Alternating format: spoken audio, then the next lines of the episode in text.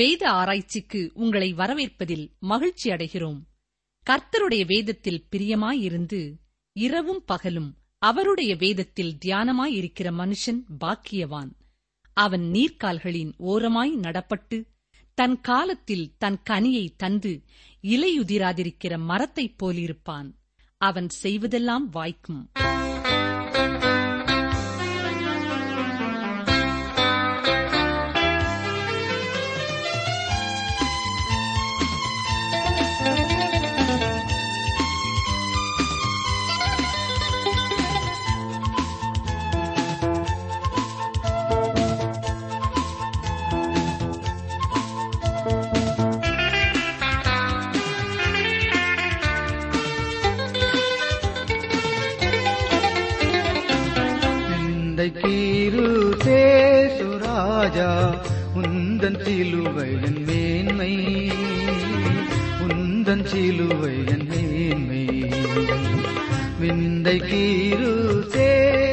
ராஜா உந்தன் சிலுவை என் மேன்மை உந்தன் சிலுவை என் மேன்மை சுந்தரம் மிகும் இந்த பூவில் சுந்தரம் மிகும் இந்த பூவில் எந்த மேன்மைகள் எனக்கிருப்பீனும் எந்த மேன்மைகள் எனக்கிருப்பீனும் விந்தை கீரு சுராஜா உந்தன் சிலுவையன் மேன்மை உந்தன் சிலுவையன் மேன்மை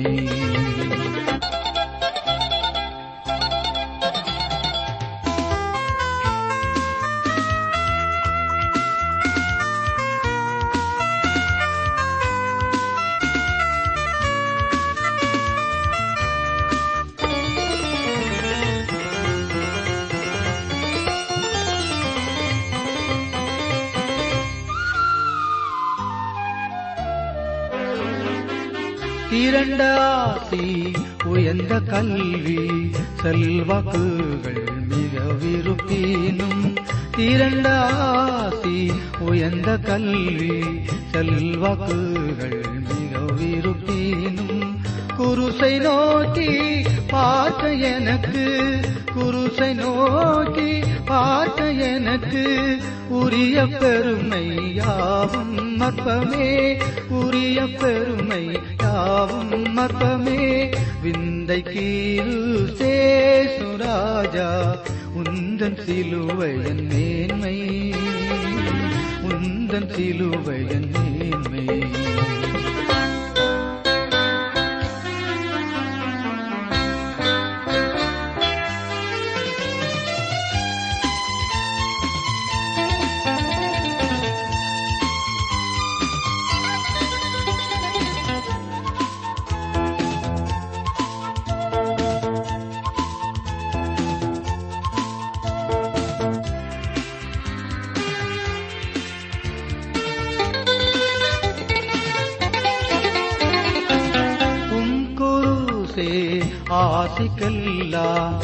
ಊತಂಬತ ജീവനദിയാം ഉംകുറൂസേ ആസിക്കെല്ലാം ഊട്ടംബത ജീവനദിയാം തുങ്കരത്ത ഊത്തിൽ മൂഴ്കി തുങ്കരത്ത ഊത്തിൽ மூழ்கி தூய்மை அடைந்து மேன்மையாகினேன் தூய்மை அடைந்து மேன்மையாகினேன் விண் தந்தை கீரு சேசுராஜா உந்தன் சிலுவையன் மேன்மை உந்தன் சிலுவையன்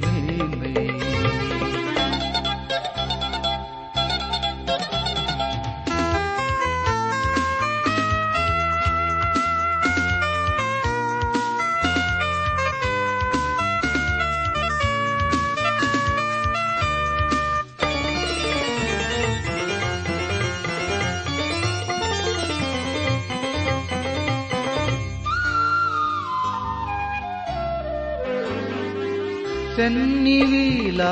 ಕೈಕ ನಿಂದು ಸಿಂಧುದದೋ ದುಯರೋಡಂದು சென்னிவீலா கை கனிந்து சிந்துதது துயரோடந்து மன்னயீரை போன்ற காட்சி மன்னயீரை போன்ற காட்சி என்னளிலுமே எங்கும் காணேன் என்னளிலுமே நானே விந்தை தீரு சேசுராஜா உந்தன் சிலுவையன் மேன்மை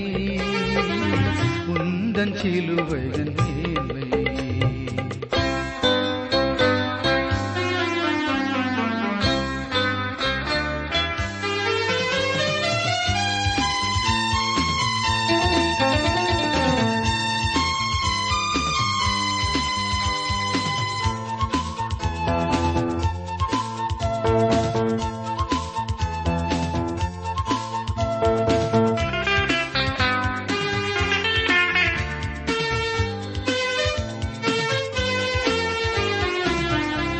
இந்த விந்தை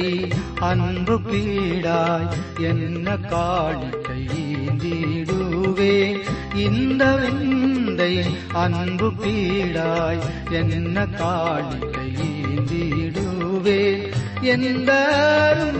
பொருளிடாகும் எந்த பொருளிடாகும் என்னை மூத்திலும் உமக்களிக்கிறேன் என்னை மூத்திலும் ಮಕ್ಕಳಿಸಿರೇ விந்தை கீரு சேதுராஜா உந்தன் சிலுவையன் மேன்மை உந்தன் சிலுவையன் மேன்மை விந்தை கீரு சேசுராஜா உந்தன் சிலுவையன் மேன்மை உந்தன் சிலுவையன் மேன்மை கர்த்தருடைய வேதத்தில் பிரியமாயிருந்து இரவும் பகலும் அவருடைய வேதத்தில் தியானமாயிருக்கிற எங்களுக்கு மிகவும் அருமையான வேத ஆராய்ச்சி நேர்களே இன்றைய நிகழ்ச்சிக்கும் உங்களை அன்போடு வரவேற்கிறோம் இன்று முதல் நாம் பவுல போஸ்தலன் தெசலோனிக்கே சபைக்கு எழுதிய நிருபத்தை கற்றுக்கொள்ளப் போகிறோம் பவுல் திருச்சபைக்கு எழுதிய கடிதங்களின் வரிசையிலே இந்த தெசலோனிக்கே நிருபம் இறுதியாக காணப்பட்டாலும் இதுதான் அவர் எழுதிய முதல் கடிதமாகும் போலபோஸ்தலன் இதை கிறிஸ்துவுக்கு பின் ஐம்பத்தி இரண்டு அல்லது ஐம்பத்தி மூன்றாம் ஆண்டிலே எழுதியிருக்க வேண்டும் தெசலோனிக்கே பட்டணம் ரோம குடியிருப்புகளிலே ஒன்று ரோம சாம்ராஜ்யம் தான் சிறைப்பிடித்த மக்களை குறித்த வித்தியாசமான ஒரு கொள்கையை பின்பற்றி வந்தது பொதுவாக யாராவது கைதிகளை கைப்பற்றும் பொழுது அவர்கள் தங்களுடைய கலாச்சாரத்தை தாங்கள் சிறைப்பிடித்தவர்களும் கைக்கொள்ள வேண்டும் என்று கட்டாயப்படுத்துவார்கள் ஆனால் ரோம சாம்ராஜ்யம் மிக ஞானமாக செயல்பட்டு வந்தது நேரடியாக அவர்களுடைய கலாச்சாரத்தையோ பழக்க வழக்கங்களையோ சடங்காச்சாரங்களையோ அவர்கள் மொழியையோ மாற்ற முனையாமல் தங்கள் ஆளுகைக்குட்பட்ட இடங்களிலெல்லாம் முக்கியமான இடங்களிலே இவ்வாறு கைப்பற்றப்பட்டவர்களை குடியேற்றி வைத்து விடுவார்கள் பின்னர் அந்த குடியேற்ற பகுதி கொஞ்சம் கொஞ்சமாக ரோம சட்ட திட்டங்களுக்கு கீழ்ப்படிந்து அவர்களது கலாச்சாரத்தை பின்பற்ற ஆரம்பித்து விடுவார்கள் இவ்வாறு குடியேற்றுவித்த பகுதிகளிலே கடைகளிலே கிடைக்கும் உடைகள் எல்லாம் ரோம் நகரிலே அந்த குறிப்பிட்ட காலத்திலே பயன்படுத்தப்படும் உடைகளாகவே இருக்கும் சொல்லப்போனால் அந்த ஒவ்வொரு குடியிருப்பும் ஒரு சிறிய ரோம் நகரமாயிருக்கும் தெசலோனிக்கே பட்டணமும் அப்படிப்பட்ட ஒரு ரோம குடியிருப்பு ரோம சாம்ராஜ்யத்திலே அது மிக முக்கியமான ஒரு பட்டணமாகும் தெசலோனிக்கே பட்டணம் பிலிப்பி பட்டணத்திலிருந்து மேற்கு புறத்திலே ஐம்பது மைல்கள் தள்ளி இருக்கிறது மட்டுமல்ல அத்தேனே பட்டணத்திற்கு வடக்கு பகுதியிலே நூறு மைல்கள் தள்ளி தெசலோனிக்கே பட்டணம் இருக்கிறது சிசரோ என்பவர் எழுதும் பொழுது தெசலோனிக்கே ரோம சாம்ராஜ்யத்தின் மடியில் இருக்கிறது என்று எழுதியிருக்கிறார் தெசலோனிக்கே பட்டணம் ரோம சாம்ராஜ்யத்தின் மைய பகுதியிலே இருந்தது மக்கதோனியா மாகாணத்திலே அது மிக ஒரு முக்கியமான பட்டணமாக இருந்தது முன்னாட்களிலே அந்த பகுதியிலே வெப்ப நீரூற்றுகள் இருந்தபடினாலே அது தெர்மா என்று அழைக்கப்பட்டிருந்தது கிறிஸ்துவுக்கு முன் முன்னூற்று பதினாறாவது ஆண்டிலே மகா அலெக்சாண்டருக்கு பின்னர் ராஜ்யத்தை நான்காக பகிர்ந்து கொண்ட அதிபர்களிலே ஒருவரான கேசண்டர் மக்கதோனியாவை தனக்கென தெரிந்து கொண்டு தெசலோனிக்கையிலே குடியிருந்தான் அந்த காலகட்டத்திலேதான் அவனது மனைவியான தெசலோனிக்கேயின் நினைவாக அந்த பட்டணத்திற்கு தெசலோனிக்கே என்று பெயரிட்டான் இவள் மகா அலெக்சாண்டருக்கு ஒன்றுவிட்ட சகோதரியாவாள் இந்த பட்டணம் இன்றும் இருக்கிறது இன்று அது லோனிகா என்று அழைக்கப்படுகிறது அப்போஸ்தாய் பவுலுடைய இரண்டாவது ஊழிய பிரயாணத்தின் சமயத்திலே நிறுவப்பட்டதுதான் இந்த தெசலோனிக்கை திருச்சபை இது ஒரு முன்மாதிரியான திருச்சபை என்று கூறலாம் ஒன்று தெசலோனிக்கேர் முதலாம் அதிகாரம் ஏழாம் வசனத்திலே இந்த சபையை குறித்து சொல்லும்பொழுது இவ்விதமாய் மக்கதோனியாவிலும் அகாயாவிலும் உள்ள விசுவாசிகள் யாவருக்கும் மாதிரிகள் ஆனீர்கள் என்று எழுதியிருக்கிறார் இந்நாட்களிலே கிரேக்க நாடு என்று அழைக்கப்படும் முழு பகுதிக்கும் இந்த சபை ஒரு சாட்சியாக இருந்திருக்கிறது குறிந்த சபைக்கும் இந்த திசலோனிக்கை சபை மாதிரியாக இருந்தது என்பதை குறித்து இரண்டு குறைந்தியர் எட்டாம் அதிகாரம் முதல் ஐந்து வசனங்களிலே பவுர் எழுதியிருக்கிறார் ஞாபகம் இருக்கிறதா இரண்டாவது ஊழிய பிரயாணத்தை குறித்து பவுல் திட்டமிட்ட பொழுது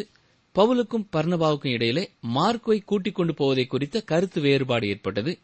எனவே பவுல் சீலாவை தன்னோடு கூட்டிக் கொண்டு போகிற வழியிலே தீமோத்தேயுவையும் வைத்தியனாகிய லூக்காவையும் அழைத்துக் கொண்டு சென்றார் கலாத்தியா நாட்டிலே தான் ஸ்தாபித்த சபைகளை மீண்டும் போய் சந்தித்தார் மட்டுமல்லாமல் இன்று துருக்கி நாடு என்று அழைக்கப்படுகிற சின்ன ஆசியாவின் பகுதிகளிலே தனது ஊழியத்தை விரிவாக்க முயற்சி செய்தார் ஏனென்றால் அந்த பகுதியிலே ஜனத்தொகை அதிகமானதாய் இருந்தது மூன்றாவது ஊழிய பிரயாணத்திலே இபேசுவை தனது தலைமை இடமாக கொண்டு மிக உன்னதமான ஊழியத்தை அந்த பகுதியிலே நிறைவேற்றினார் ஆனால் இரண்டாவது ஊழிய பிரயாணத்திலே தூய் ஆவியானவர் அவர் பாதையை வழிமறித்து தெற்கு நோக்கி செல்லாதபடி தடை விதித்தார் எனவே பவுல் பித்தினியா தேசத்திற்கு போகும்படியாய் முயற்சித்த பொழுது தூய் ஆவியானவர் அதையும் தடுத்து நிறுத்தினார் பவுல் வடக்கேயும் செல்ல முடியவில்லை தெற்கையும் செல்ல முடியவில்லை எனவே தொடர்ந்து மேற்கு நோக்கி பயணமானார் அப்பொழுதுதான் துரோவா பட்டணத்திலே வந்து தங்கியிருந்து தொடர்ந்து தேவனுடைய வழிநடத்தலுக்காக காத்திருந்தார் அங்கே இருக்கும் காலத்திலேதான் மக்கதோனியாவின் ஒரு மனிதனை தரிசனத்திலே கண்டார் எனவே நேராக பிலிப்பி பட்டணத்திற்கு சென்றார் மக்கதோனியாவிலிருந்து தனது தரிசனத்திலே தோன்றியவர் இரத்தாம்பரம் விற்கும் லீதியாள் என்பதை கண்டுகொண்டார் அந்த பட்டணத்திலே லீதியாளையும் மற்றும் சிலரையும் கர்த்தரண்டை வழிநடத்தினார் இவ்வாறாக பிலிப்பி சபை உருவானது இதற்கு பின் பவுல் தெசலோனிக்கே சென்றார் இதை குறித்து அப்போ சில நடவடிக்கைகளின் புத்தகம் பதினேழாம் அதிகாரத்திலே வாசிக்கிறோம்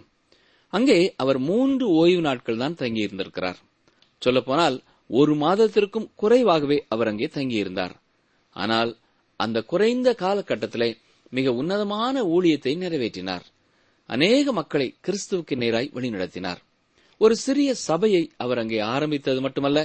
கிறிஸ்தவ விசுவாசத்தின் மிக உன்னதமான சத்தியங்கள் அனைத்தையும் அவர்களுக்கு கற்றுக் கொடுத்து விட்டார் இப்படிப்பட்ட நேரத்திலே அங்கே மிக அதிகமான எதிர்ப்பு சுசேஷத்திற்கு உண்டானபடினாலே அவர் தெசலோனிக்கே பட்டணத்தை விட்டு கடந்து செல்ல வேண்டியதாயிருந்தது எனவே நேராக பெரோயா பட்டணத்திற்கு சென்றார் எதிரிகள் பெரோயா பட்டணத்திலேயும் அவருக்கு எதிராக வந்துவிட்டார்கள் எனவே அப்போஸ் நாய் பவுல் சீலாவையும் தீமோத்தேய்வையும் பெரோயா பட்டணத்திலேயே விட்டுவிட்டு அத்தேனை பட்டணத்திற்கு சென்று விட்டார் அத்தேனை பட்டணத்திலே சில காலங்கள் பணி செய்த பின்னர் கொரிந்துவிற்கு சென்றார் குறிந்து பட்டணத்தில் இருக்கும் பொழுதுதான் தீமோத்தேயுவும் சீலாவும் அவரிடத்திலே வந்து தெசலோனிக்கே பட்டணத்தின் சபையை குறித்து விவரித்திருக்கிறார்கள் இதை குறித்து ஒன்று தெசலோனிக்கேயர் மூன்றாம் அதிகாரம் ஆறாம் சனத்திலே வாசிக்கிறோம் மட்டுமல்ல தெசலோனிக்கே விசுவாசிகளுடைய இருதயத்திலே இருந்த சில கேள்விக்குறிகளையும் தீமோத்தேயு பவுலுக்கு அறிவித்தார் அந்த கேள்விகளுக்கு பதிலாகத்தான் பவுல் தெசலோனிக்கே சபைக்கு இந்த முதல் நிறுவத்தை எழுதினார் தெசலோனிக்கே பட்டணத்திலே ஒரு மாதத்திற்கும் குறைவாகவே பௌலப்போசலன் தங்கியிருந்தாலும் திருச்சபை மக்கள் அறிந்து கொள்ள வேண்டிய உன்னதமான அனைத்து சத்தியங்களையும் அவர்களுக்கு கற்றுக் கொடுத்திருந்தார் இயேசு கிறிஸ்துவின் இரண்டாவது வருகையை குறித்தும் அவர்களுக்கு போதித்திருந்தார் புதிய விசுவாசிகள் தானே அவர்களுக்கு ஏன் அவருடைய வருகையை குறித்தெல்லாம் சொல்ல வேண்டும் என்று அவர் நினைக்கவில்லை ஆனால் இக்காலங்களிலே நூற்றாண்டுகளாக இந்த உலகத்தில் இருக்கும் திருச்சபைகளிலே கூட சில திருச்சபைகளிலே இயேசுவின் ரகசிய வருகையை குறித்தோ இந்த உலகத்திலே அவர் தனது ராஜ்யத்தை நிறுவ வருவதை குறித்தோ அறியாதவர்களாய் இருக்கிறார்கள் ஒரு மாதத்திற்கும் குறைவான காலத்திலே விசுவாசத்திற்குள்ளே வழிநடத்தப்பட்டவர்களும் உயிர்த்தெழுதலை குறித்தும் இரண்டாவது வருகை குறித்தும் அறிந்து கொண்டவர்களாயிருந்தார்கள் இயேசு சீக்கிரம் வரப்போகிறார் என்பதை குறித்து அவர் தெளிவாய் கூறியிருந்தார் பௌலபோசலன் அந்த சபையை விட்டு கடந்து வந்த பின்னர் சில விசுவாசிகள் மறித்து போனார்கள் இந்த காலகட்டத்திலே மற்ற விசுவாசிகள் இவ்வாறு மறித்து போன விசுவாசிகள் இயேசுவின் ரகசிய வருகையிலே பங்கு பெறுவார்களா இல்லையா என்பதை குறித்து சந்தேகம் உள்ளவர்களானார்கள் இயேசுவின் வருகையை ஒரு ஆறுதலான செய்தியாக அந்த விசுவாசிகளுக்கு பவுல் கூறியிருக்கிறார் இதுவே இந்த நிருபத்தின் கருப்பொருளாயும் இருக்கிறது இயேசுவின் ரகசிய வருகைக்கும் வெளிப்படுத்தும் விசேஷம் பத்தொன்பதாம் அதிகாரம் பதினொன்று முதல் பதினாறாம் வசனங்களிலே சொல்லப்பட்டிருக்கிற வல்லமையோடும் அதிகாரத்தோடும் அவர் வரும் வருகைக்கும் உள்ள வித்தியாசத்தை அவர் விவரித்திருக்கிறார் பவுல் தெசலோனிக்கே பட்டணத்திற்கு எழுதிய இந்த முதல் நிருபம் மூன்று நோக்கங்களை கொண்டதாயிருக்கிறது முதலாவதாக இளம் விசுவாசிகள் சுவிசேஷத்தின் அடிப்படை சத்தியங்களை அறிந்து கொள்வதற்காக இதை எழுதினார் இரண்டாவதாக பரிசுத்த வாழ்க்கையிலே அவர்கள் முன்னேறி செல்ல வேண்டும் என்பதற்காக எழுதினார் மூன்றாவதாக இயேசு கிறிஸ்துவின் வருகையை குறித்து அவர்களுக்கு ஆறுதலான வார்த்தையை சொல்லும்படியாய் எழுதினார் போல புஸ்தலம் கொடுத்த செய்தி அந்நாட்களிலே தெசலோனிக்கே பட்டணத்திலே காணப்பட்ட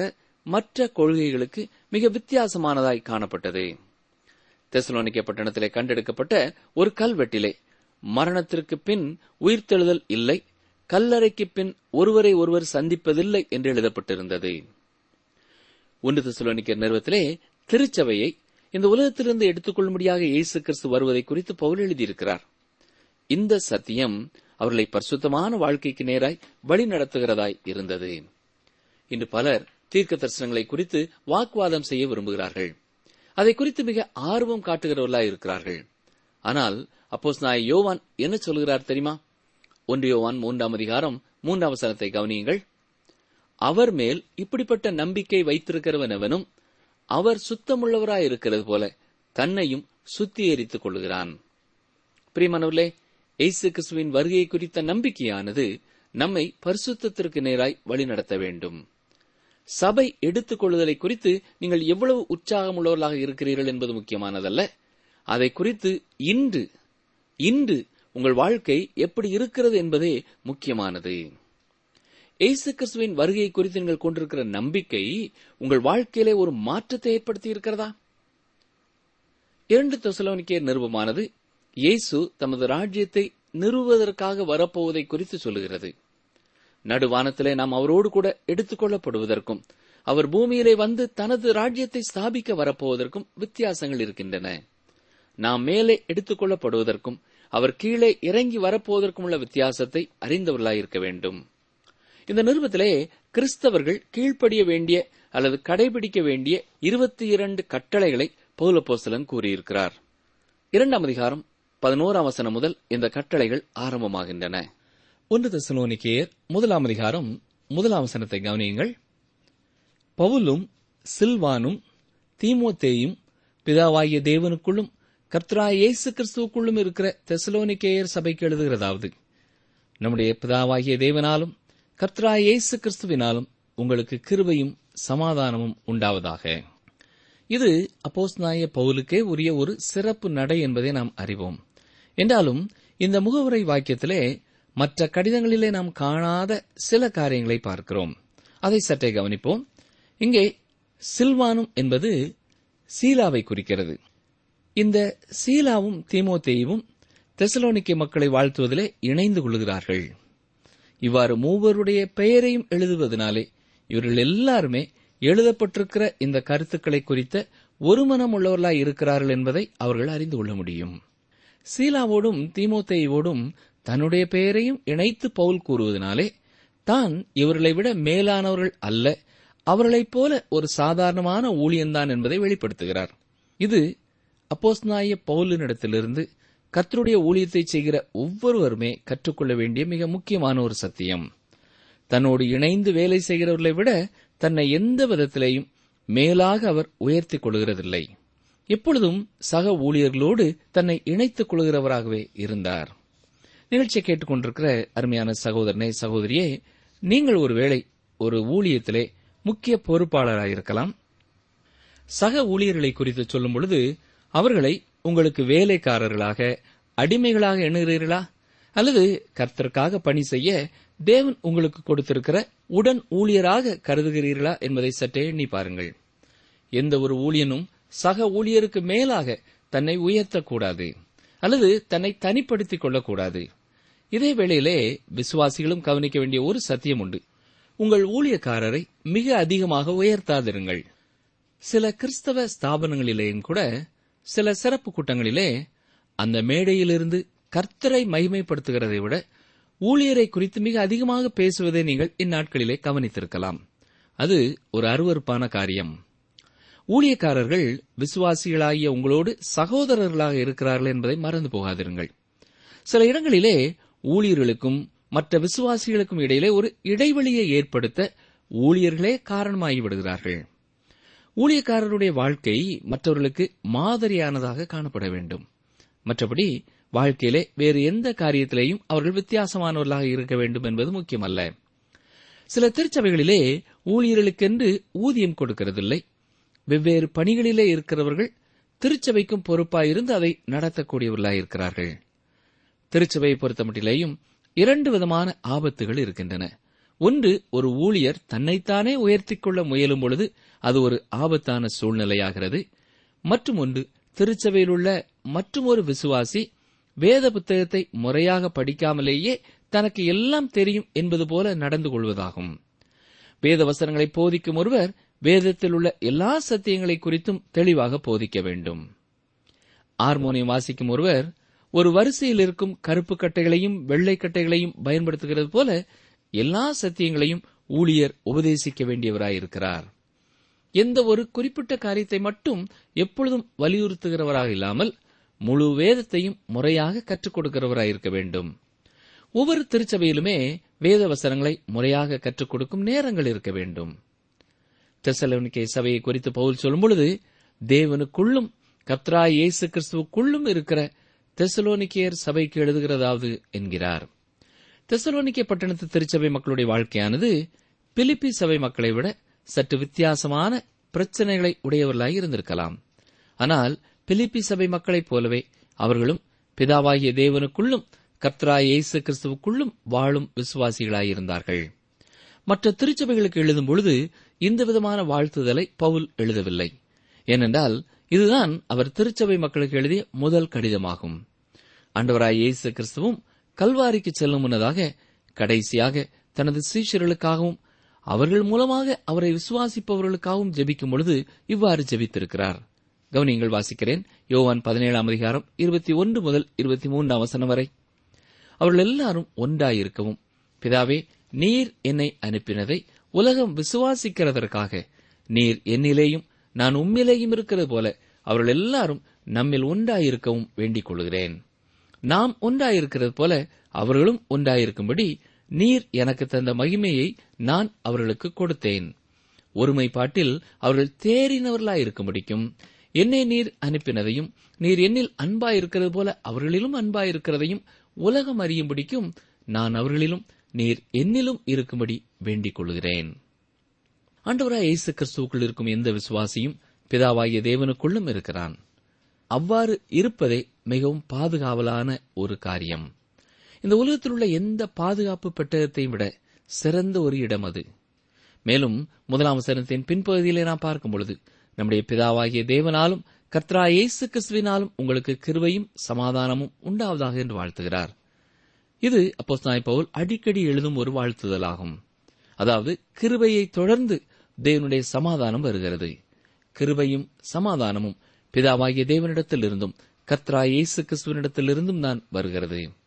நிகழ்ச்சியை கேட்டுக்கொண்டிருக்கிற அருமையானவர்களே உங்கள் வாழ்விலும் தேவனுடைய கிருபையை பெற்று அனுபவிக்கிற ஒருவராய் நீங்கள் இருப்பீர்கள் என்றால் தேவனுடைய சமாதானத்தையும் உங்கள் வாழ்க்கையிலே அனுபவிக்க முடியும் இந்நாட்களிலே உங்கள் உள்ளத்திலே ஆழமான சமாதானம் உண்டா உலக சூழ்நிலைகளோ நமது பண நிலைமைகளோ அசைக்க முடியாத ஆழமான சமாதானம் உண்டா கர்த்தர் ஒருவரே அதை மனுக்குலத்திற்கு கொடுக்கக்கூடியவராய் இருக்கிறார் கிருபை என்பது தகுதியில்லாதவர்களுக்கு தேவன் கொடுக்கும் ஒரு வெகுமதி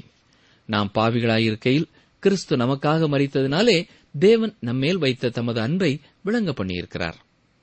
அதுதான் தேவனுடைய கிருவை நம்முடைய பாவ நிலைமையை ஒத்துக்கொண்டு இயேசு என்னுடைய இடத்திலே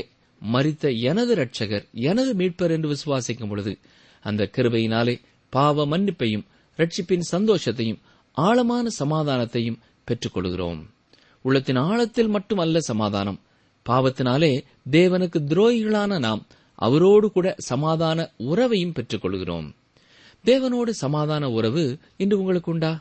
இல்லையென்றால் உங்கள் பாவ நிலைமையையும் பரிசுத்த தேவனிடத்திலே ஒத்துக்கொண்டு உங்கள் பாவத்திற்காகவும் அவர் தண்டனையை ஏற்றுக்கொண்டார் என்பதை விசுவாசித்து இயேசுவை உங்கள் இரட்சகராக ஏற்றுக்கொள்ளுங்கள் அவரே உங்களுக்கு இன்றும் என்றும் நித்திய சமாதானத்தையும் நிறைவான கிருவைகளையும் நித்தியமான வாழ்க்கையையும் தந்து உங்களை வழிநடத்துவார் ஜபம் செய்வோம் எங்களை நேசிக்கிறீர்கள் அன்பின் ஆண்டவரே பௌலப்போசலன் எழுதிய இந்த அருமையான கடிதத்தை நாங்களும் வாசிக்கத்தக்க எங்களுக்கு கொடுத்த கிருவைக்காக உமக்கு ஸ்தோத்திரம் செலுத்துகிறோம் இந்த வசனங்களை படிக்கிற நாங்கள் மேலும் எங்கள் வாழ்க்கையிலே உம்முடைய சித்தத்தை அறிந்து கொள்ளவும் அதை புரிந்து கொள்ளவும்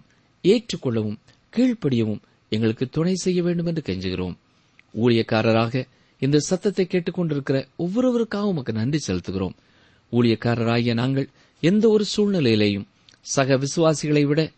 பெரியவர்களாகவோ உயர்ந்தவர்களாகவோ வித்தியாசமானவர்களாகவோ எங்களை உயர்த்தி கொள்ளாதபடி காத்துக்கொள்ளும்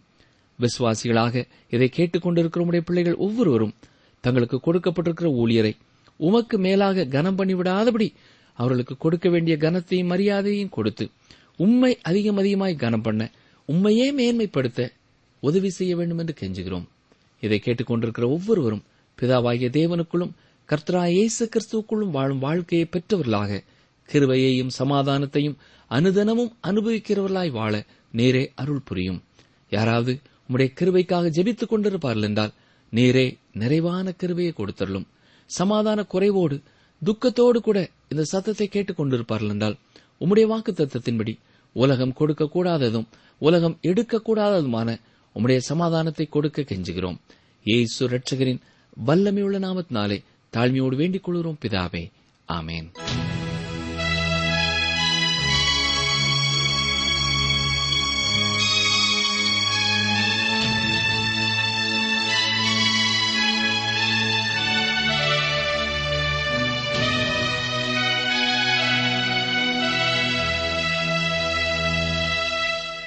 அன்பர்களே ஒவ்வொரு நிகழ்ச்சி மூலமும் தேவன் உங்களோடு பேசுகிற காரியங்களை எங்களுக்கு உடனே எழுதி அனுப்புங்கள் நீங்கள் கடிதம் எழுதும் பொழுது உங்கள் முகவரியுடன் உங்கள் தொலைபேசி எண்ணையும் சேர்த்து எங்களுக்கு எழுதுங்கள் அது எங்களுக்கு மிகவும் பயனுள்ளதாக இருக்கும் எங்கள் முகவரி வேத ஆராய்ச்சி டிரான்ஸ்வர் ரேடியோ தபால் பெட்டி எண் நூற்று முப்பத்தி நான்கு திருநெல்வேலி இரண்டு தமிழ்நாடு மீண்டும் கூறுகிறோம் வேத ஆராய்ச்சி டிரான்ஸ்வர் ரேடியோ தபால் பெட்டி எண் நூற்று முப்பத்தி நான்கு திருநெல்வேலி இரண்டு தமிழ்நாடு எங்கள் தொலைபேசி எண் தொன்னூற்று நான்கு நாற்பத்தி இரண்டு இருபத்தி ஐந்து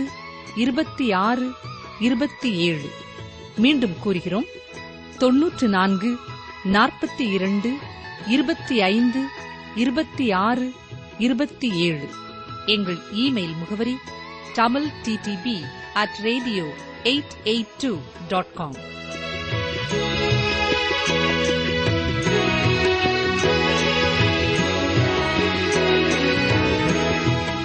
நான் உனக்கு ஆரோக்கியம் வரப்பண்ணி உன் காயங்களை ஆற்றுவேன் என்று கர்த்தர் சொல்கிறார் இறைமியா முப்பது பதினேழு நான் உனக்கு ஆரோக்கியம் வரப்பண்ணி உன் காயங்களை ஆற்றுவேன் என்று கர்த்தர் சொல்கிறார் இறைமியா முப்பது பதினேழு